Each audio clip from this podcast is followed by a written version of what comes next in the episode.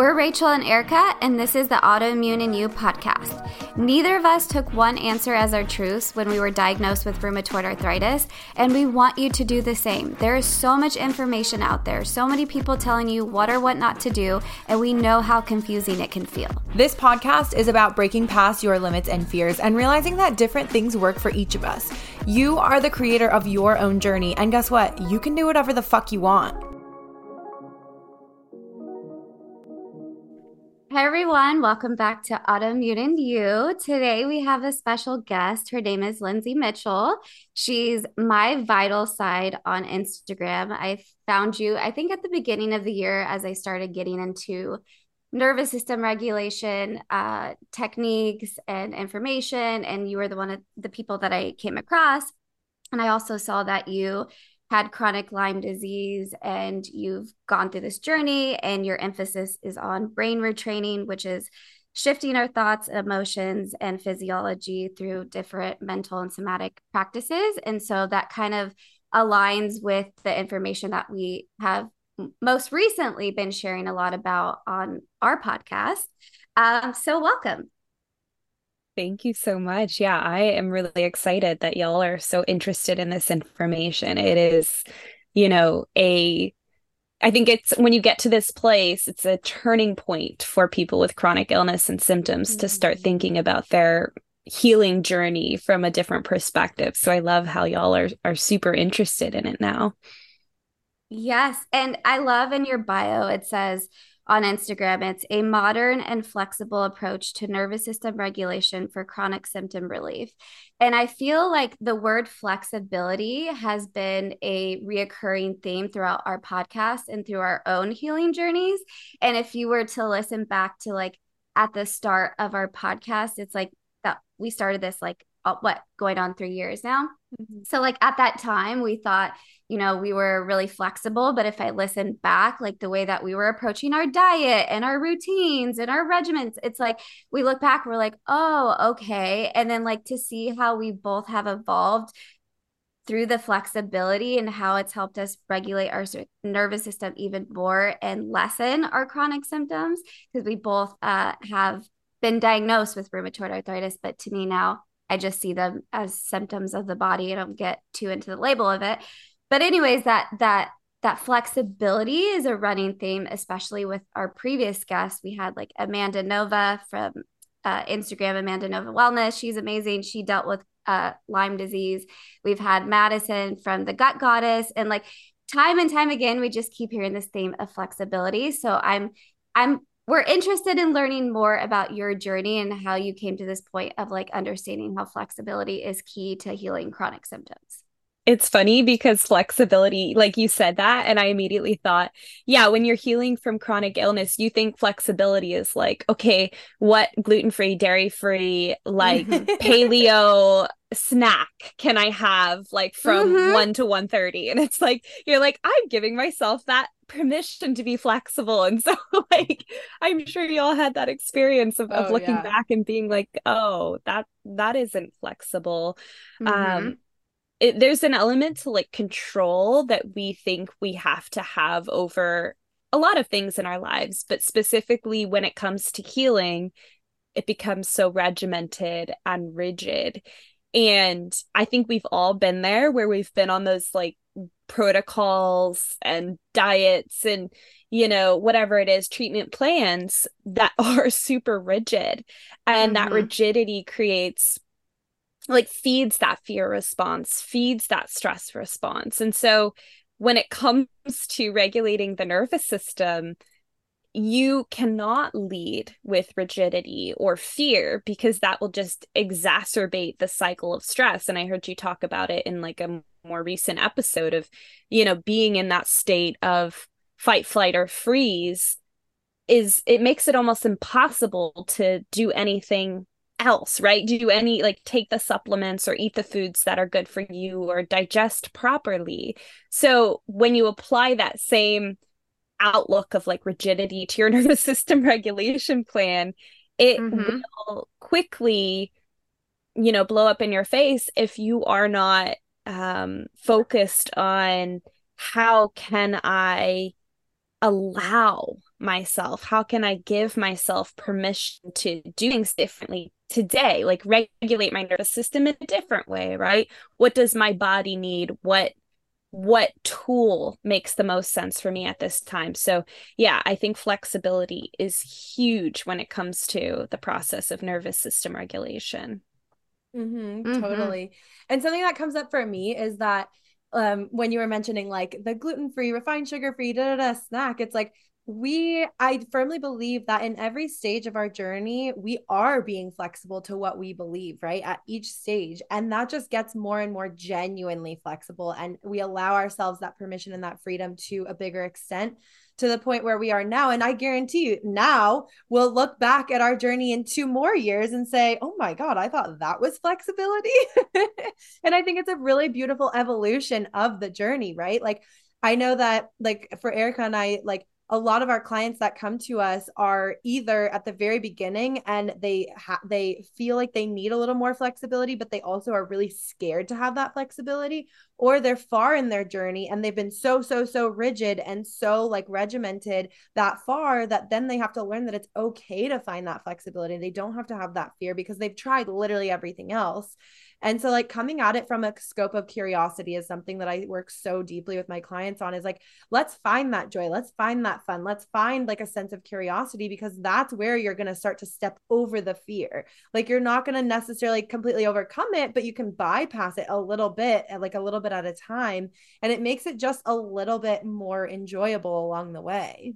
That's beautiful and so well said. And I think that is so important. And I know, you know, if you have heard of nervous system regulation before, it's like this process of putting on these unbiased observer goggles. Mm-hmm. So I think about it of like like I in in college I studied molecular biology and I literally on a Saturday night would sit with a microscope and like look at worms and look at nematodes and uh watch how they responded. Basically, I I don't need to get into why I was watching the worms, but it was like I'm not even going to go there. I was going to bring up omega 3 and 6 fatty acids. It doesn't matter. I was You watching, go wherever you want. I was watching these uh nematodes basically like the autophagy process in in the nematode and and I would sit there and and look at them. And I wasn't trying to get anything out of them. I would watch them and I took pictures and pictures and pictures and I would just try to understand how they were responding.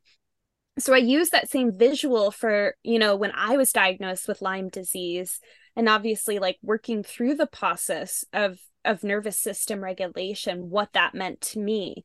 So i like visualized myself of like looking at myself under that microscope. How am i responding right? How am i how is fight flight showing up in my body? How is freeze showing up in my thoughts? You know how am i currently responding?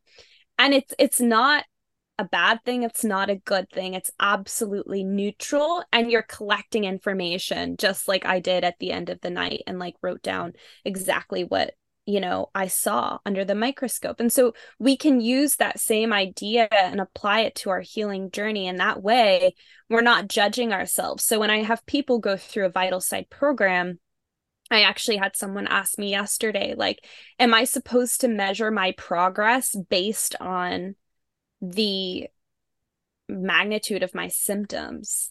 And I mm-hmm. thought that's such a good question, but the answer is no, because healing looks like ups and downs, and it's this roller coaster ride. Like we all know that. So we can't measure our progress based on how often we ex- experience symptoms or the exacerbation of symptoms mm. or anything like that. How we can measure our progress is through achieving small 1% goals. Like, did mm-hmm. I do that? Did I get to that point? And then we're like, oh, wow, I did that. But it has nothing to do with the symptom, mm-hmm. right? It, yeah. It's like, oh, I walked to the mailbox feeling a sense of ease in my body. So it's like connecting with what that yep. feels like first. And then slowly taking those daily steps and if you're if you're judging yourself based on your symptoms being expressed you're never going to get anywhere because yep what you need to do instead like the the crux of nervous system regulation is modeling modeling mm-hmm. safety to mm-hmm. your body again and again hey body this is what safety can look like this is what safety can feel like so whether it's like a, a quick tool you used on tiktok like you know blowing out the lips or shaking out your body yeah or a full on meditation practice, the outcome of how you feel doesn't matter as much as the message, which mm-hmm. is I am modeling safety to you. And this is what safety can look and feel like. And then yeah. your body begins to respond over time, not overnight, yeah. but over time begins to get that message. Yeah. Oh my gosh. I I love absolutely the way that you explain that and I think, you know, both of us have just really for me, I think since the pandemic, you know, I started reading uh uh, Nicole, Dr. Nicole LePera, you know, how to do the work and then like learning more about the vagus nerve and all of this stuff and connecting the dots for my own journey because for me specifically at the start of my journey, I operated a lot of that from control because I was always in that sympathetic state. I was that perfectionist overachiever.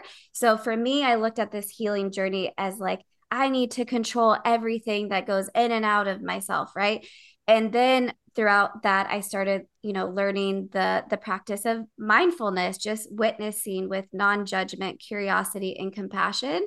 And so over these 7 years I realized like the mindfulness work that I had been doing was a foundation too to regulating my nervous system because I was focusing on the process versus the destination. And I was also focusing on the intention of what I was doing versus the goal. And so I feel like that is also really key to helping us regulate because it's like, it's a process. There's no like end in sight. There's no like one day you wake up, you're like, wow, I'm regulated, right? It's just finding yourself in these small moments where you're like, whoa, I didn't get so worked up as I normally did. I was able to mm-hmm. come back into my window of tolerance fairly quickly. Or, you know, this person upset me and I was able to check in with my body and how I felt and, you know, quickly come back into that place of safety and like realize like those person's actions are a representation of me and like, you know, all these small little moments. And it's hard because I think a lot of people ask, like, well, how do I regulate? And I think it's unique, it's individual to the person because we've all had our past experiences and trauma and we all have our current life situation. So like it's not a one step two step three step process that everyone is going to be able to go through and be like wow i'm regulated. It's like it's a more like personal experience that you have and to know now where I'm at was not something I consciously was working towards seven years ago because I didn't know about nervous system regulation, but it was just showing up for myself, small practices, mindfulness, meditation, movement, breath work. It was like a combination of all of these things. But of course, we're going to go into all this. But one of the first questions that we have for you is what is something that you cannot live without? It could be a thing, it could be a practice, it could be a person anything really. Yeah, it's an interesting question because, like, how I've lived most of my life, I try not to have to have anything. Mm-hmm. So I like, I am, I love a challenge. and I, I mm-hmm. love like a body challenge too. So I remember when I was in PA school, which is, you know, a be studying to become a physician associate and i would do these rotations and i was on a surgical rotation and you know i started drinking a lot of coffee because i had these overnight I, I, was in trauma surgery and i had these overnight shifts and um so i would like be drinking tons of coffee and i remember like right in the middle of my rotation I was like, I'm not going to drink coffee, which was a horrible decision at the time because, like, I'm weaning off coffee. I have 24 mm-hmm. hour shifts. Like, that was a bad decision. But it's just kind of a snapshot into my mind. Like, I love doing challenges like that and not relying like not having to rely on anything in particular. Mm. So if I ever find myself like getting addicted or whatever to coffee or to social media or like whatever it is, I'm mm. like, whoops, okay, got to do a reset, got to do a shift, got to do a change. So I will say one thing that I couldn't live without is like a movement practice. I am a very kinesthetic, tangible person. Every single day I need to move in some way if it's like mm-hmm. simply walking. Mm-hmm. Um but usually it's like waking up in the morning, doing med- doing a meditation in bed and then getting out and doing some sort of movement practice like a yoga or dance or like moving my body in some way like that is necessary for for my ability to thrive I absolutely love that. And I know that we both agree with that. Um, mm-hmm. It's something that has definitely like been a pillar on my entire journey from the very, very, very beginning. Because as I was on bed rest, um, after I was like, before I was even officially diagnosed, I couldn't move my body. And I was like journaling so much just to simply release. I've always been like, I've always written most of my life. I've always been a journaler. And like, this was like, okay, this is like, I need this now. This is not just for fun. I need to write these things down. And one of the things that I kept writing down that I missed so much about my quote unquote old life was movement and like getting outside. And so it's something that I hold so freaking close to my heart is that even if there are days that I'm like flared up and like my knees are really hurting me and stuff, I still can walk. I still can move. And it actually feels better to be moving than not. So I wholeheartedly agree with that and love that answer. Yeah, I think I think some people are more like and everyone is a little bit different, but I think some people like need that, like need that experience to move their body. Other people like it's a a need to like listen to music or, or something like that. And for me it's always like my husband is like that. He he like loves music and he loves it so much that he listens to it, he knows the words he's dyslexic too and so he knows the words like immediately and understands them. It's beautiful. And for me i'm just like dancing. I'm like yeah uh-huh, i like the song. And i'm just like dancing. And he's like okay. So it's it's funny that the needs but i i've learned in my practice in doing this for about six years now is like some people are more just kinesthetic physical learners so they like to do where some people mm-hmm. like to hear and listen or some people like to visualize so it's just an interesting thing when people have those like specific likes and mm-hmm. and needs i was gonna say it's another like um solidification of that you know our needs are individual to each person. So if we're trying to model what somebody else is doing to regulate their nervous system or to bring happiness or pre- bring joy, we may not be experiencing the results that we're expecting because we're looking to somebody else for that. Like you have to tune into yourself and like, what are your needs? What do I need? What are the things that make me feel safe, that make me feel grounded, that make me feel alive? And so I think that's an important note to take is that, yeah, we, we do things differently and we feel things differently.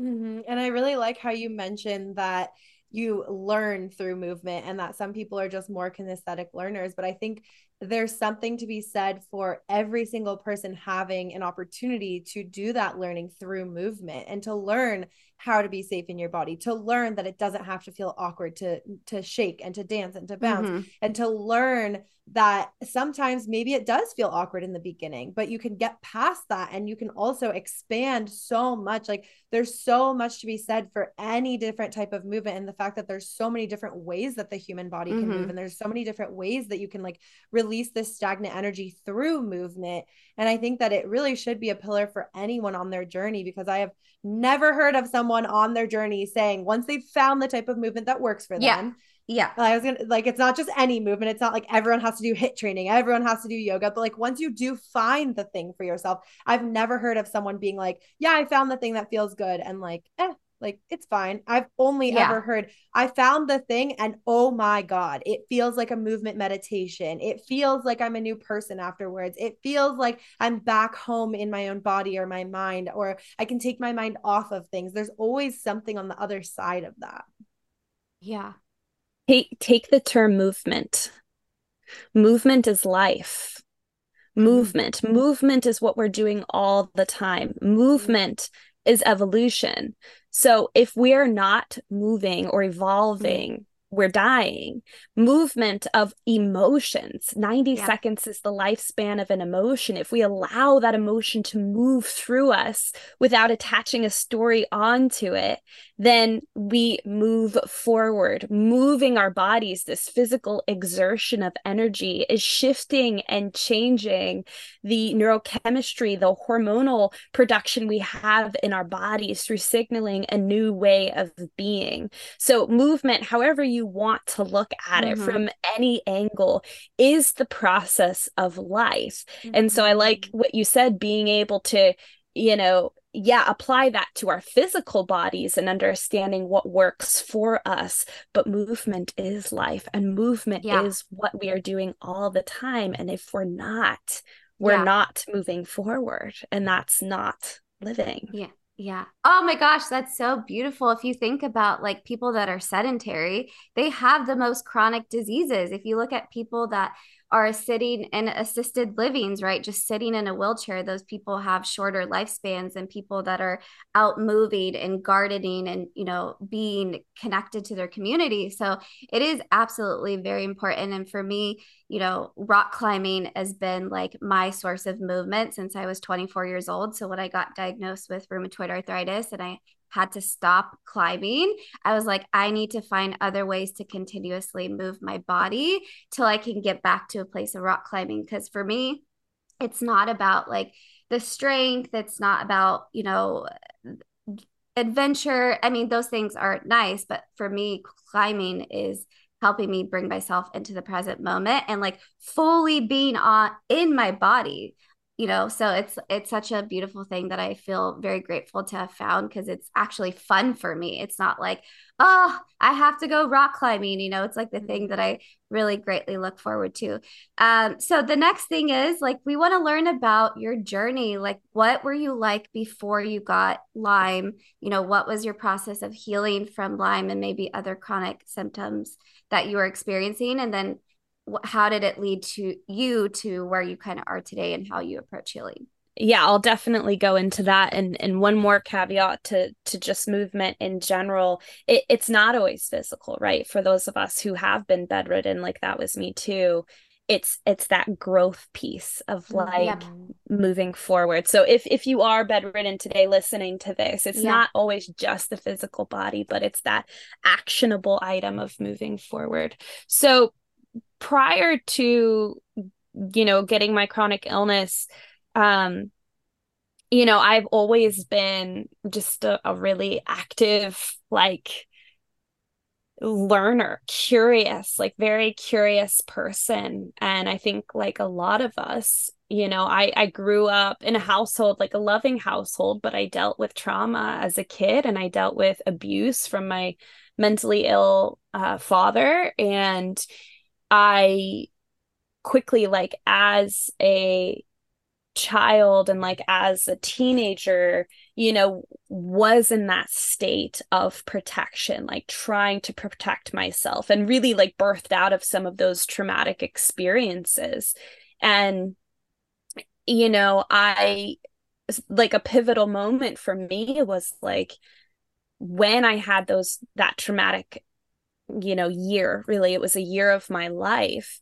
From that i took away this belief that i had to be strong all the time. And so i did. So i pushed my way through most of my life like this experience of being strong. So you know that allowed me to to do really hard things and to um, you know, apply for the hard internships and to do the hardest thing that I could think of, which was molecular biology. um, and, you know, so in a lot of ways, like a lot of my best qualities are birthed from trauma. And like, I hate love when people say that because, you know, of course, you don't want to have that happen. But, you know, we have mm-hmm. these experiences of life, and I don't necessarily label them as bad right they're experiences of life so mm-hmm. you know mm-hmm. it it allowed me to be you know to to push myself to this place but obviously to then this place of burnout so mm-hmm. you know yeah. of course the catch 22 there but um prior to getting lyme like my life, it looked like I was traveling all the time. So I ended up going to PA school, studying Western medicine. I became an internal medicine travel PA. So I lived, you know, all over the world. I lived in Bolivia for a little while. I, I worked in like rural Hispanic populations, um, treating you know illnesses kind of in the internal medicine like family practice area and like absolutely loved it was really good at it. And uh, i i do love medicine you know that's such a passion of mine. But that then led me to having that experience of getting sick with with Lyme disease and really having a lot of that kind of a combination of those like chronic stress responses remaining on from like unprocessed trauma in my childhood combined with like exposures to living in mold ridden environments. Like in Bolivia I was living in this house with mold everywhere and um you know I was bitten by a tick along the way. Like there was just a lot of things that happened. And so how I look at it now like we're always trying to connect the dots of like mm-hmm. our healing or, or, our um like perfect storm right like mm-hmm. we're co- connecting the dots to how we got there so I how I look at it now is like my physical mental emotional psychological um processes were all maxed out at that point just mm-hmm. from like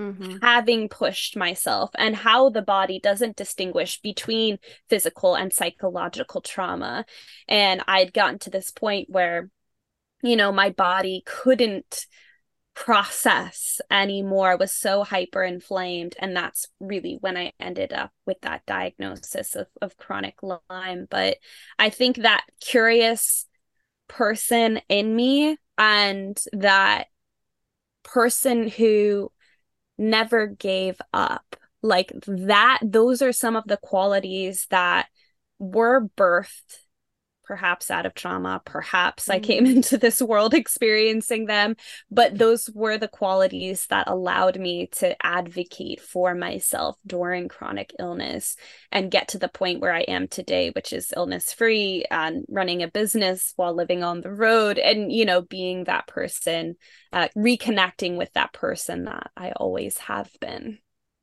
yeah it's interesting hearing you know this strong persona that you put on and maybe perhaps a little bit of overachieving and overworking and I like resonate with that too before I got sick. And what I realize now, like those were my survival parts from past trauma and my upbringing because my mom was a single mom. We were always on the verge of being homeless. So I was like, I'm going to be the first generation college student.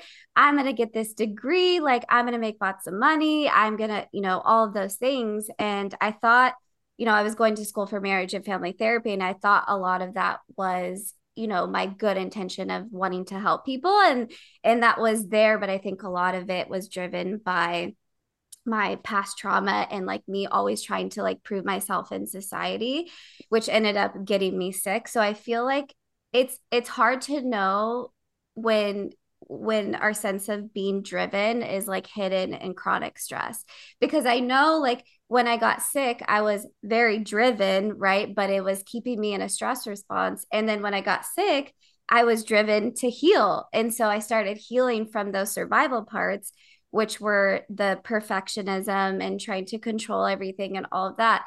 So I think when I hear a lot of people's healing journey is they start off still operating in their survival parts as they're trying to heal and part of that can be good, and part of that can just keep them in that chronic stress response, keeping their nervous system dysregulated, keeping them very symptomatic.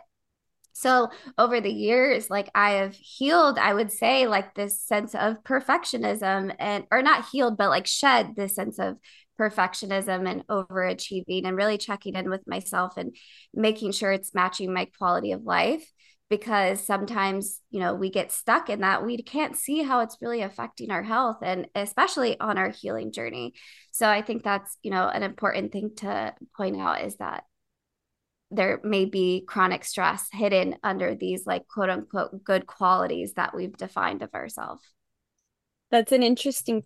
And I think of something that's come up for me recently, but the first piece of that is awareness. It's like, what is allowing me to survive or mm-hmm. to cope or yeah. to run away or to stay and fight? Mm-hmm. And if that thing is fulfilling that for you, those are survival responses. So I think of like for me, travel.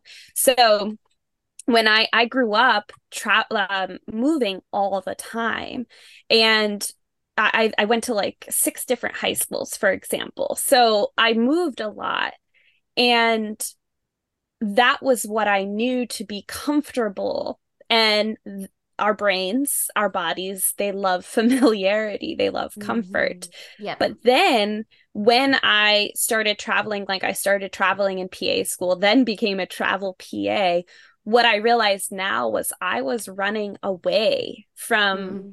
A lot of sitting still of mm-hmm. of being with what is of processing and I was using travel as a distraction or as a coping mechanism yeah. to you know get away from really the root of where that chronic and at the time I didn't know it was like chronic yeah. stress or chronic inflammation, but I was trying to get away from kind of that unprocessed trauma so I didn't have to deal with it. Now I kind of flipped the script and I'm like, now today, you know, fast forward all these years later, I still love to travel, mm. but I no mm. longer use it as a mm-hmm. get out of jail free card, as a yeah. coping mechanism to live my life. I use it as like a fun thing where I can discover more of myself, where I can mm-hmm. connect more with mm. myself, where I can connect with people and, you know, uh, be kind of like, um, this adventurer, which I love. Like adventure is one of my core values. So now mm-hmm. I see it from that dis- different perspective, just like you, and kind of um, how you have seen maybe like your perfectionistic kind of skills turn into more organizational, like structural yeah. skills. So we can we can like those are part of us, and we can use those pieces of us to our benefit and to aid us in our own growth and evolution process. Mm-hmm. Absolutely. Our authentic self versus our survival self. Those are like the things that I work with my clients to understand because a lot of them are still functioning from those survival parts and they have fully identified with that.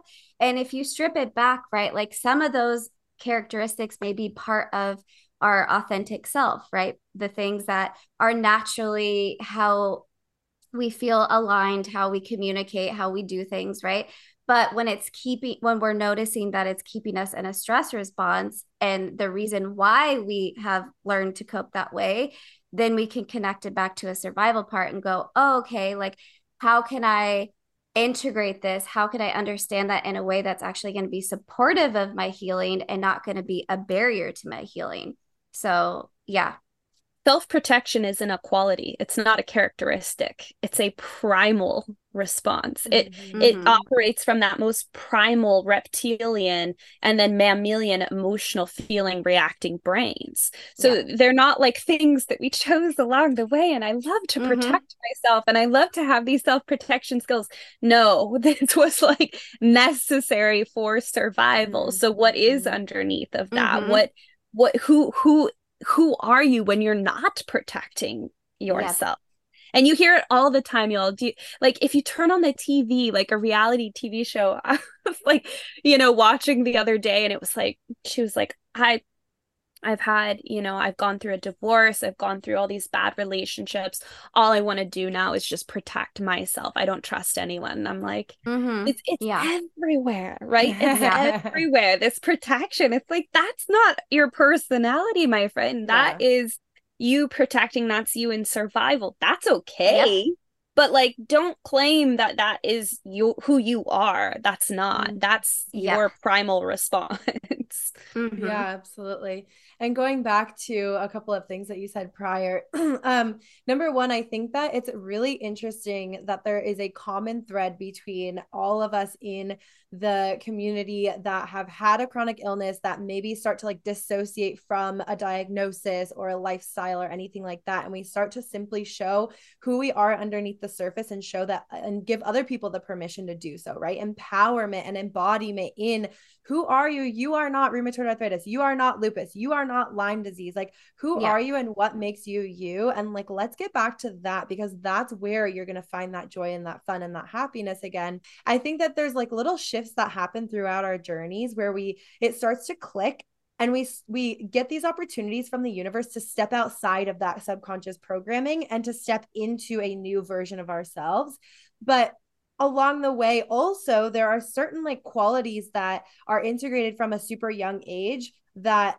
either protect us get us out of situations and sometimes we're able to mold that into something that actually benefits us. And to kind of like take it from that box of defense mechanism and of con- uh, subconscious programming and to shift it into that reprogramming state, that regulated state, that like balance that we really can utilize to move forward in like that movement, right?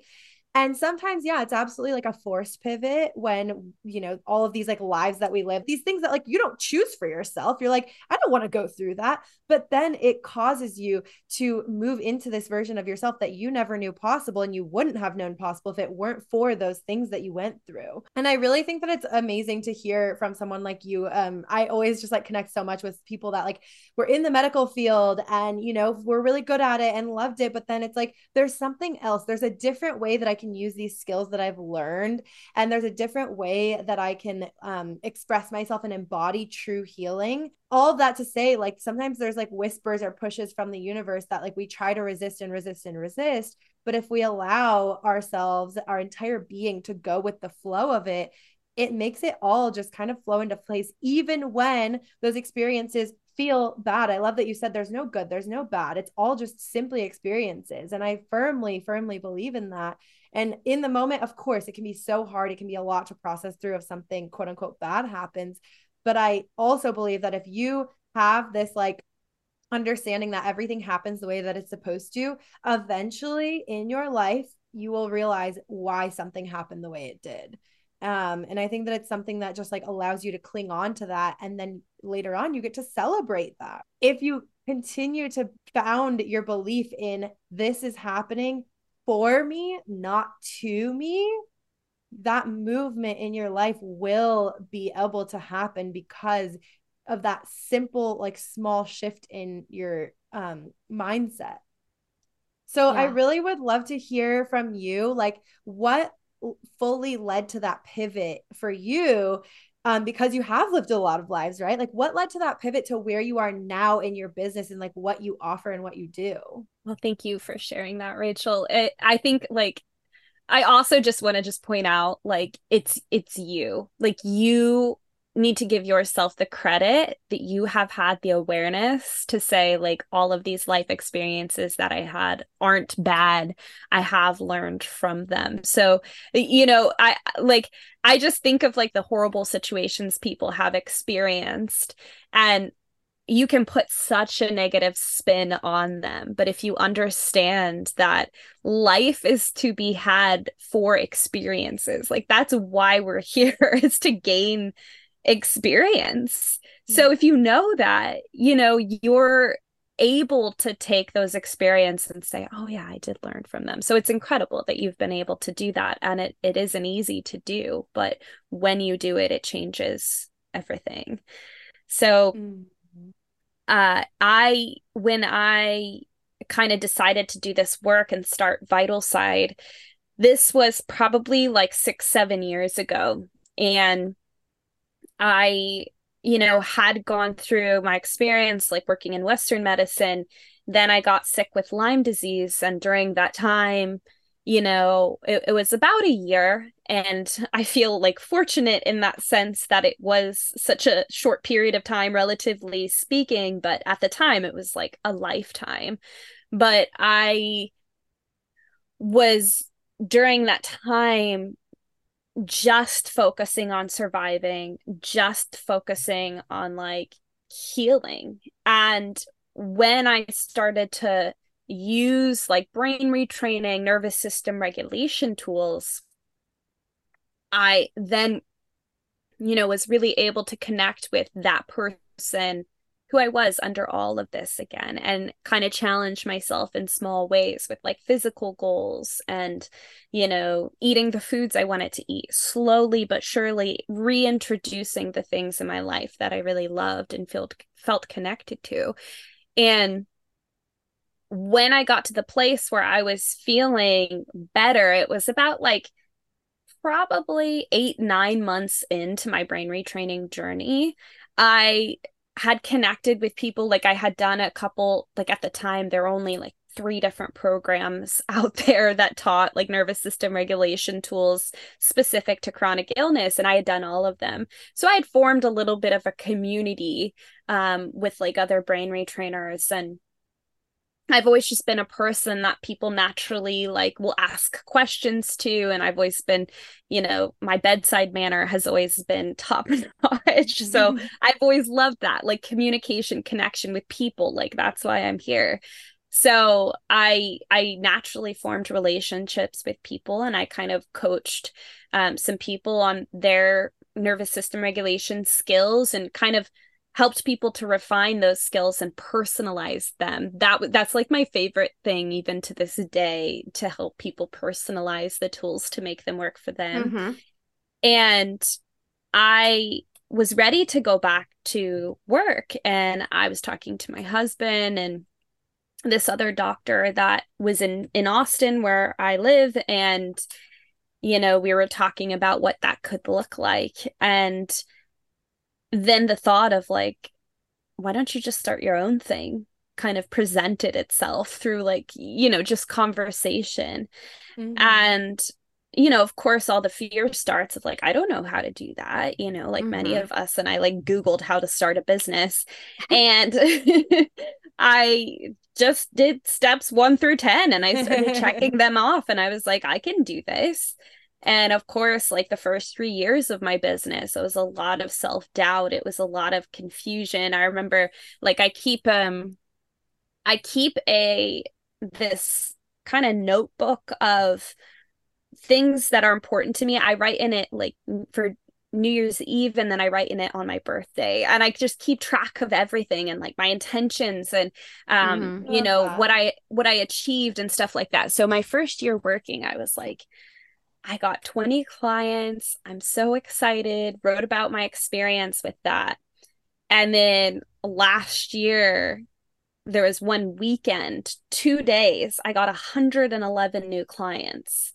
Oh and God. I wrote Goals. that down and I'm Goals. like look I'm like looking at the uh the pages and I'm like how freaking cool is that I've had this like for six years now, and I can look back and see when I had 20 clients in a year, and now yeah, I got yeah. 111 yeah. clients in two days. Like, and and so anyway, I say that because growth takes time and giving yep. yourself that patience and i tell like a lot of people now like my employees and you know people who ask me questions or, or you know on a podcast or something they're like oh like you know it seems like so natural to you i'm like talking on social media was very very hard for me mm-hmm. i did not mm-hmm. want to get on instagram um even to this day like earlier this year i did not want to get on tiktok and i was like you know it's not natural y'all yeah. it is not natural and so no. y- what you need to do is just allow yourself time practice and patience and give to gain that confidence in what you're doing. Like everyone's like oh i've got um you know kind of this belief like why should people listen to me? Because you're you and you are unique. Just like your nervous system regulation plan is unique. You mm-hmm. are so unique. And so like when you start to shift those limiting beliefs you can allow yourself that growth. And even like this past weekend on TikTok it's like I had one video and I gained like 2000 followers in overnight. And I was mm-hmm. like you know to me i i don't judge that stuff but like you know one of my team members was like oh my god like this is amazing. And i'm like you just speak your story. That's all i'm here to do. I'm like post the story, get off, do the thing, get off, you know, give mm-hmm. a talk to um, 50,000 people, whatever it is, like, and just be here to do what you're specifically passionate about. The how of it will come, like, the mm-hmm. process mm-hmm. will come. If you stay just divinely focused on your yeah. mission, like everything else happens. And so that I mean that's really how it happened to for me and and continues to happen and I'm just you know, I I like to say like Vital-Side I'm just a facilitator. I think of myself as like an employee as an as a facilitator even though I created the practice and and the programs and stuff.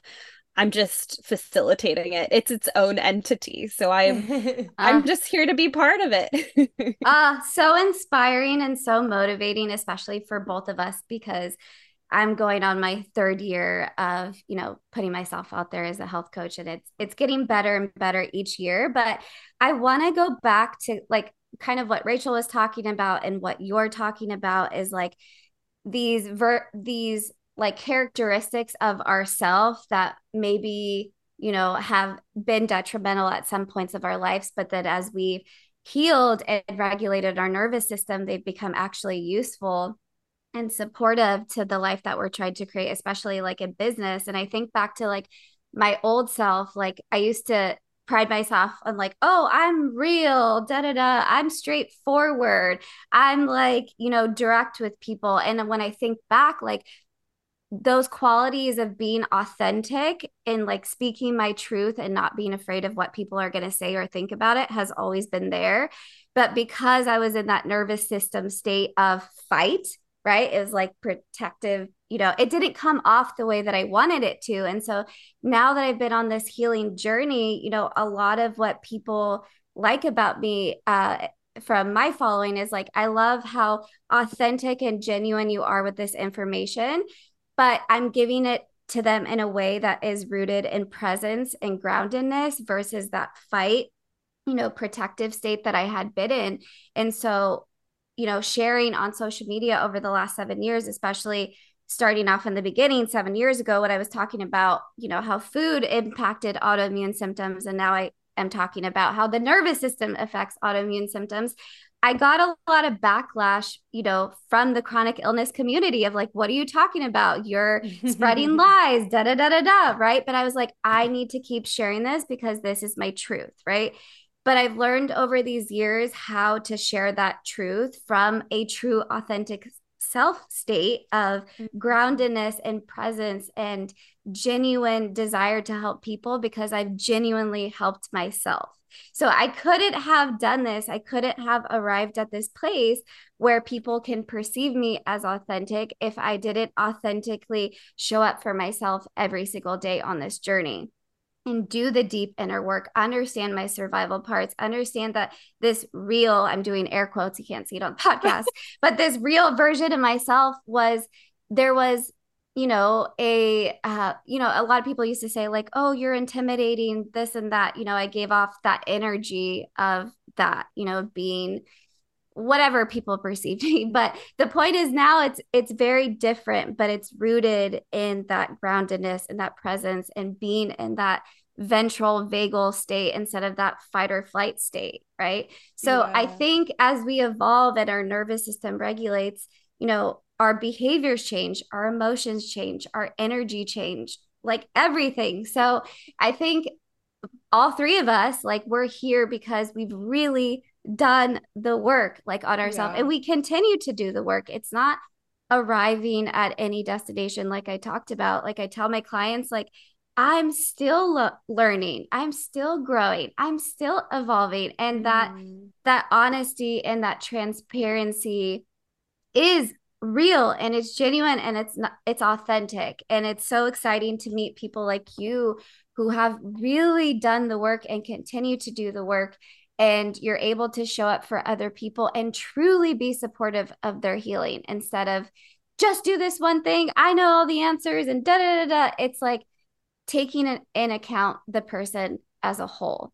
So, yeah, that's that's all. I just want to add to that conversation. Backtrack like on both that. of your very long, thoughtful, like good, good pieces of uh, information that you guys both had, and I was trying to like tie it back in together because I think our nervous system state is going to dictate our behaviors. Mm-hmm. It's going to dictate the way we show up in the world. And so I couldn't show up the way I am now as a as a coach if I really haven't if I really didn't do that deeper level of work on myself.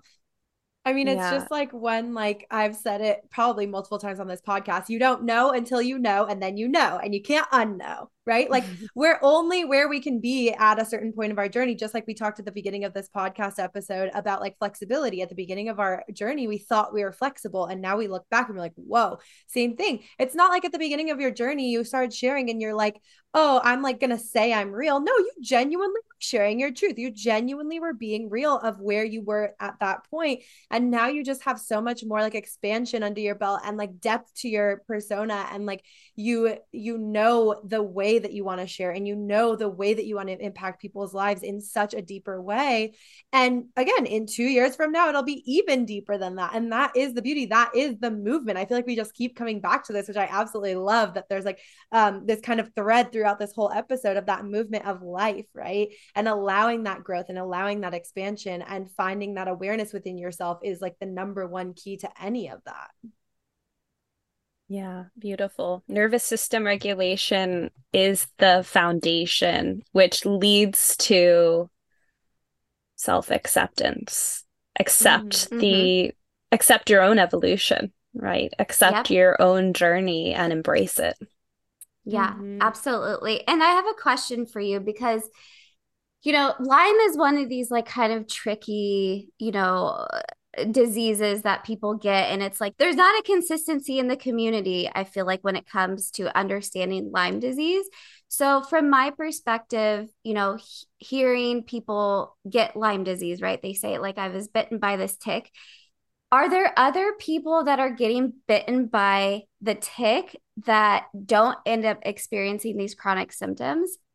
Because for me like you said like it was kind of like this uh, tipping point of all these other things that were happening in your life and then you started having lyme uh, symptoms is it like if someone is in a truly like regulated state they have healthy habits healthy behaviors all of this right they get bitten by a tick are they going to show the symptoms in a way that somebody would if they were like totally you know they're dysregulated they're in chronic stress? Like what is your perception on that? Well the answer is yes people can be bitten by a tick and you know if their blood was tested and they have a lyme bacteria mm-hmm. you know that is absolutely possible and it's a huge percentage of people that mm-hmm. actually have this i wouldn't necessarily say like oh if you are regulated you wouldn't have any symptoms yeah. I I don't know exactly. That is one factor, but there's yeah. likely other factors. But my perspective on it now mm-hmm. is we live symbiotically with parasites, with mm-hmm. bacteria, with viruses. And what is it that we can do? What is yeah. possible for us?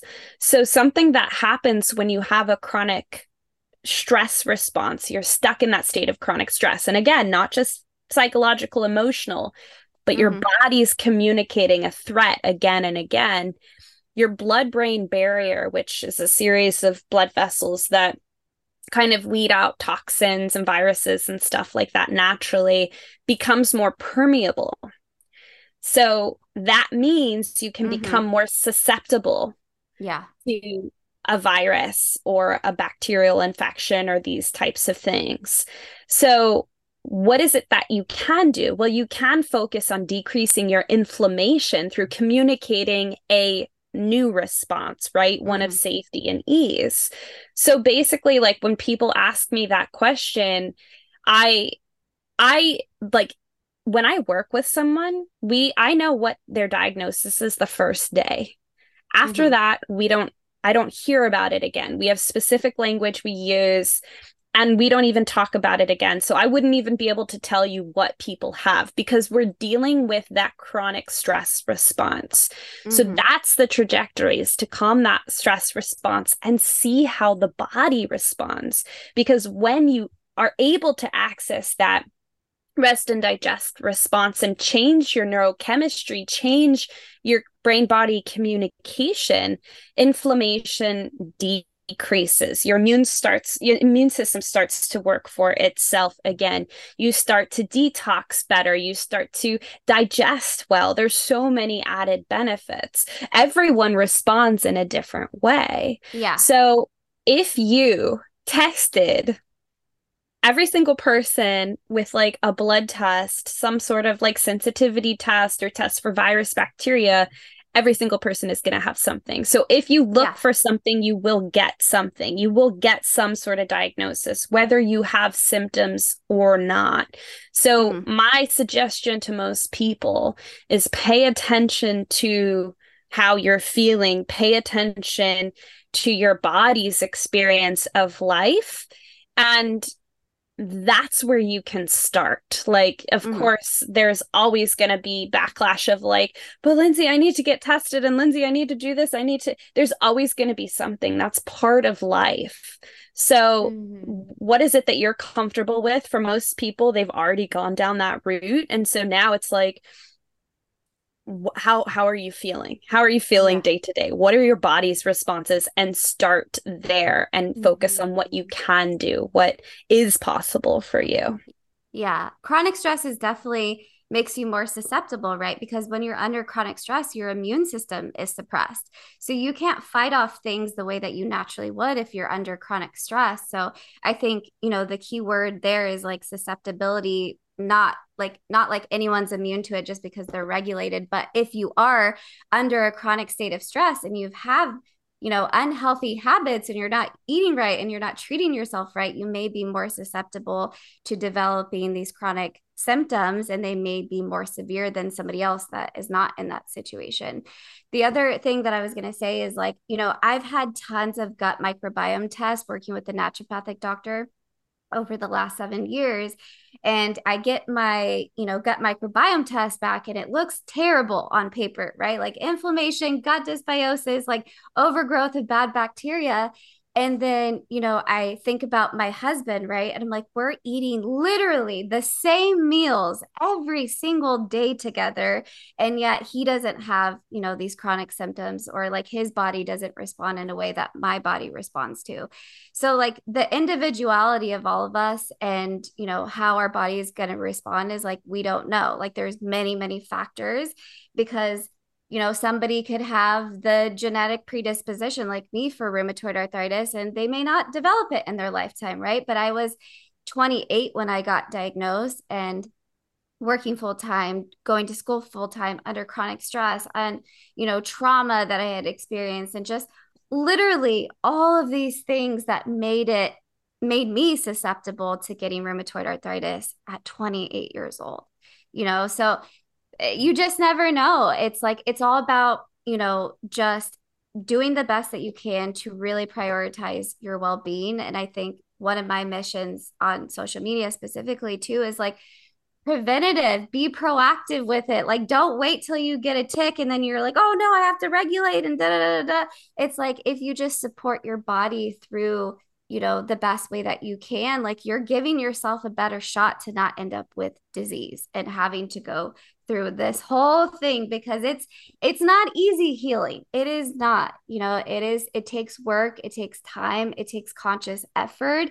It's not like a one step detox or treatment that you go through then all of a sudden you're done.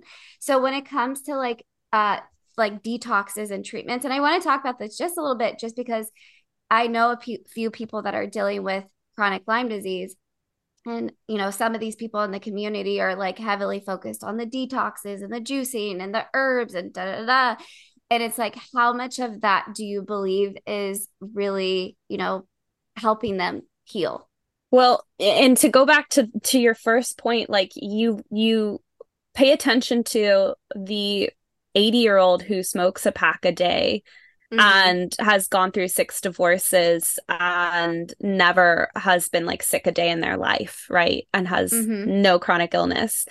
And you ask why like why why do they like they eat like a big mac like every meal like yeah. why why aren't they healing and so there's like questions that you just can't answer but those aren't the people who are listening to this podcast like the people listening to this podcast are like i have symptoms i you mm-hmm. know whatever but I think awareness has a lot to do with it. I think awareness of your body, I think awareness of how you're experiencing life has a lot to do with it. So when you become aware, you can have some of those like heightened symptoms, but then you take that proactive care, mm-hmm. you know, like you said, that preventative care. So a lot of questions we just can't answer.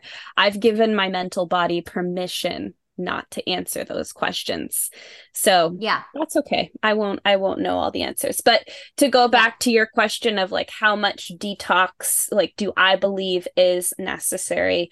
Whatever's right for you. Whatever feels good to you. Like when I went through my journey of Lyme, I'm a very um all or nothing person again where did that come from hmm. mm-hmm. yeah but very common like... very common in a lot of people that have chronic have mm-hmm. dealt with mm-hmm. chronic symptoms or autoimmune diseases like a very all or nothing kind of mentality about life it's interesting so I went into it like I'm going to do everything. Like you probably name a treatment, I tried it and mm-hmm.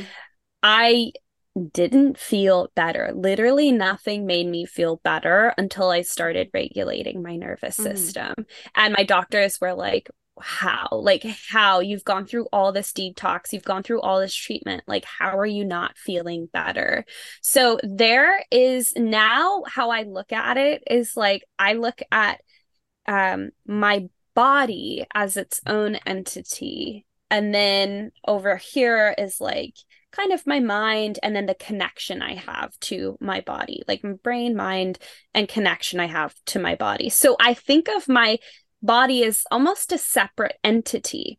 And so now I'm like, what what is going to make you feel good? Like what do you need? And it may be mm-hmm. something different from what I think that I need because it's not mm-hmm. about thinking, it's about feeling, it's about responding and addressing the soma, the somatic piece, the body piece.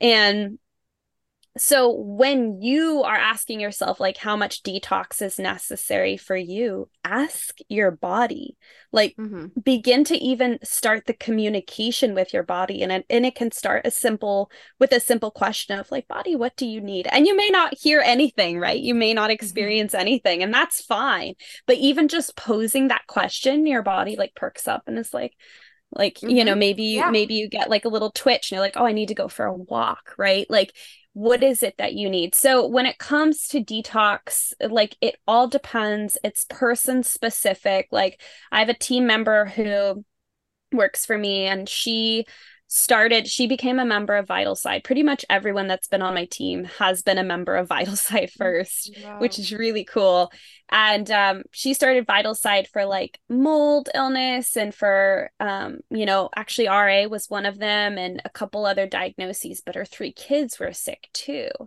mm. so she was like what do I need to do? Well, the first thing was like mold remediation in the house and a certain level of detox.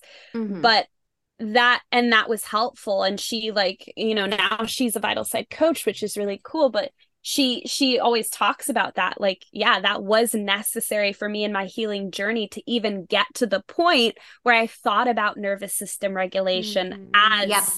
a yep. tool so i think like from experience do what feels best for you necessary mm-hmm. for your body to feel comfortable and confident moving on to the next step and yeah. how i live my life today i don't have any restrictions like mm-hmm uh, I eat like you know I, I just went to this local creamery. I'm I'm in the on the Oregon coast and I went and had a big old ice cream like fresh ice cream scoop the other day. It's like I don't have restrictions. In general I eat well. I eat like organic foods that feel good to my body and like grass fed meats and these types of things things from the earth.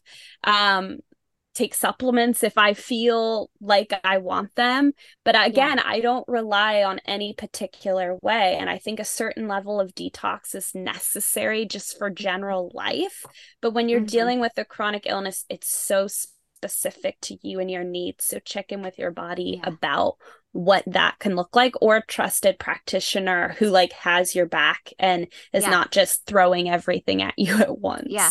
Oh, yeah. Absolutely. That's a that's couldn't be a better response because I truly believe that like you that's why it's called a journey, right? That's why I continuously call it a healing journey because because I did all the detoxes, because I did juicing, because I took all these treatments, because you know all the supplements, I had to go through all of that, figure it out and weed out the things that were necessary for me and the things that weren't necessary for me and the things that were causing me more stress and the things mm-hmm. that actually mm-hmm. made me feel grounded and balanced within my body and mind.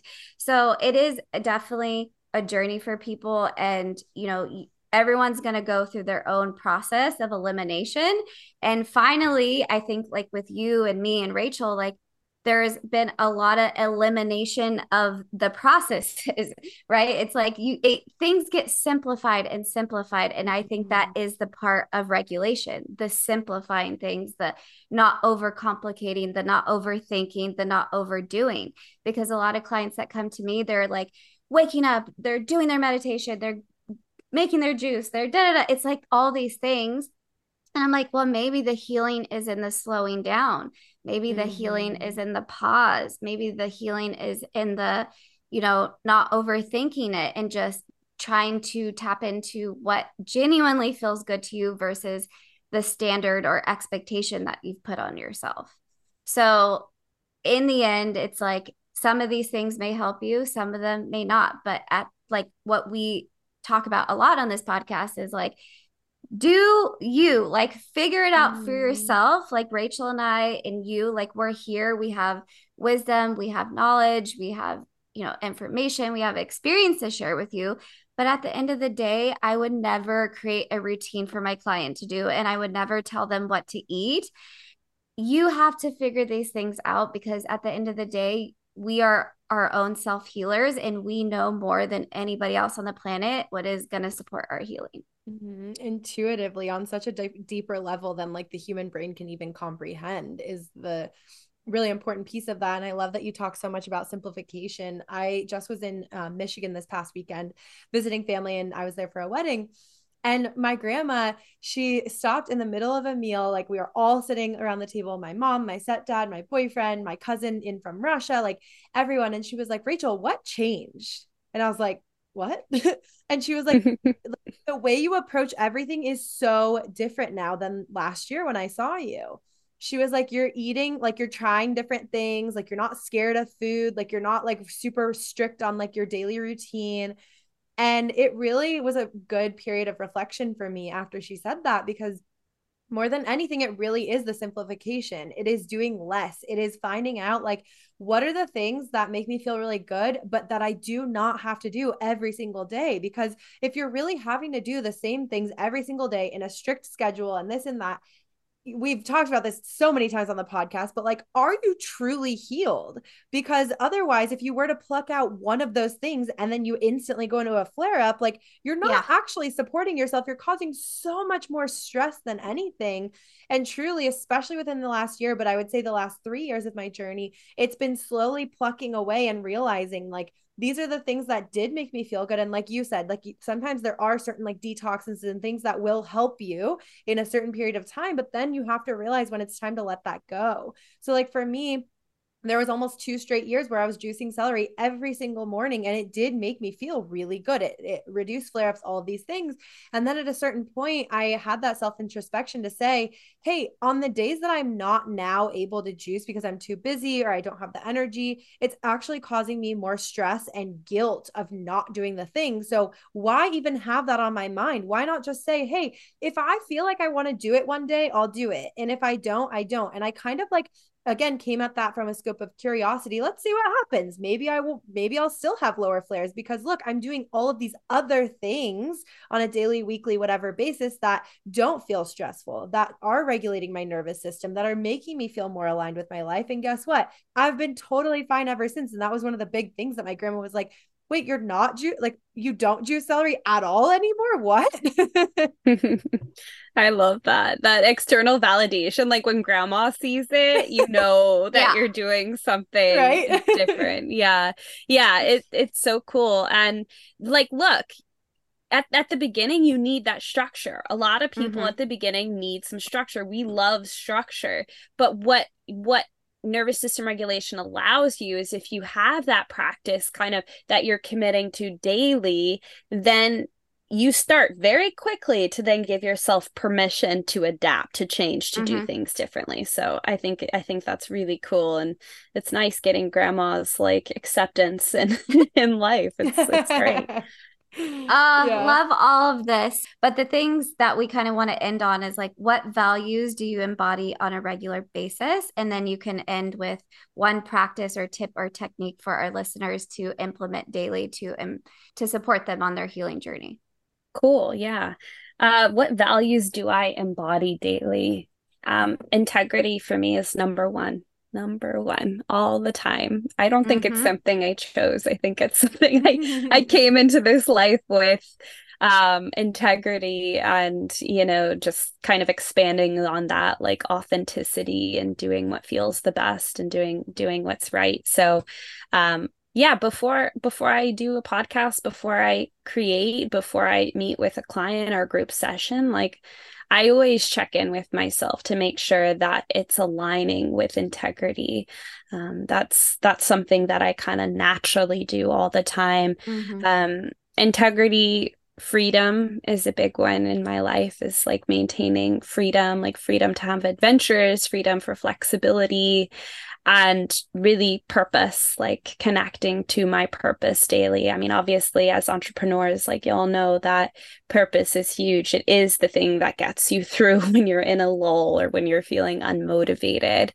And values, I, I love that you all talk about values because they're very different from emotions. So you can have that lack of motivation, the feeling of hopelessness, and still maintain integrity and still mm-hmm. express freedom and still be able to connect with purpose. Emotions are complex and we move through all of them, but it is our values that we come back to. Absolutely. So, a simple practice that you can kind of leave with today. And, and when I do these for podcasts, like obviously it's uh, something kind of quick that you can use in the moment to kind of reconnect with yourself or model to your body a new way of being. So, just keep keeping that in mind because there's definitely longer practices that I teach in Vital-Side memberships, but allowing yourself to connect with something today. So the one I'll mention oh. is before. Sorry, um, I'm like I already love. I know I love. before before you eat your next meal, let's say before you eat your next meal, close your eyes and check in with yourself. Are you experiencing fear? Are you experiencing maybe like anticipation or maybe even recognizing like what what you feel in your gut? Like how does that feel for you? we all go into meals in a different way. A lot of it is like with stress, like having to eat. So so take a moment, take 30 seconds and check in with yourself how you're feeling in your body. And allow yourself to take an inhale in through the nose and just do a sigh of relief out the mouth, like, ah. And then bring up the butterfly hug to your chest. And so just kind of crossing your thumbs over each other, making a butterfly to your chest and allow yourself to just tap at your own pace with your eyes closed, breathing in and breathing out, giving you a little bit of bilateral stimulation between the right side of your brain, left side of your brain. This is a great reprocessing tool to connect with a different way of being. So maybe for you, that's calm.